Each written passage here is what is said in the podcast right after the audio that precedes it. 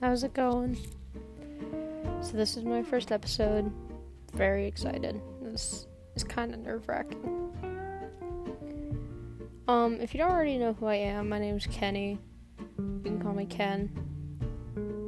Um, let's just dive right in, shall we? So, basically, what's happened for the most part of my life is that I've always kind of been unhappy, but I never got to this point where I was just purely unhappy about everything because nothing was getting better like people always said it would. Everything was just falling apart, I guess. Um, I think it all started in fourth grade. I know that's when my parents started getting divorced. My dad moved out. Um, well, my mom met her boyfriend, Brett, and she started leaving me at the house. And this house at the time was my grandmother's house.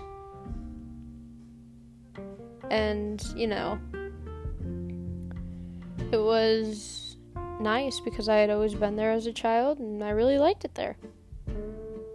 But then, June 4th, 2018, while I was at my dad visiting over the weekend in the summer, my grandmother passed and I was rushed to get to the Fremont Hospital.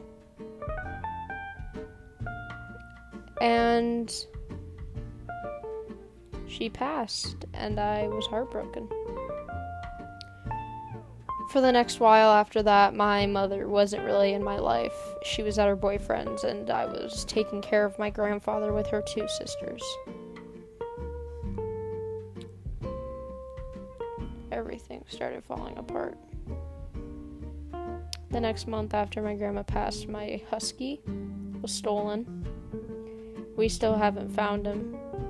His name was Jett, with two T's. He was my baby. Now, back on topic of why my life is shit. Um, I have depression, I have ADHD, I have anxiety, I have a lot of issues. That's all a great factor. But the icing on the cake was my grandma dying and my mom leaving me and my dad, you know, not doing anything at all to help me.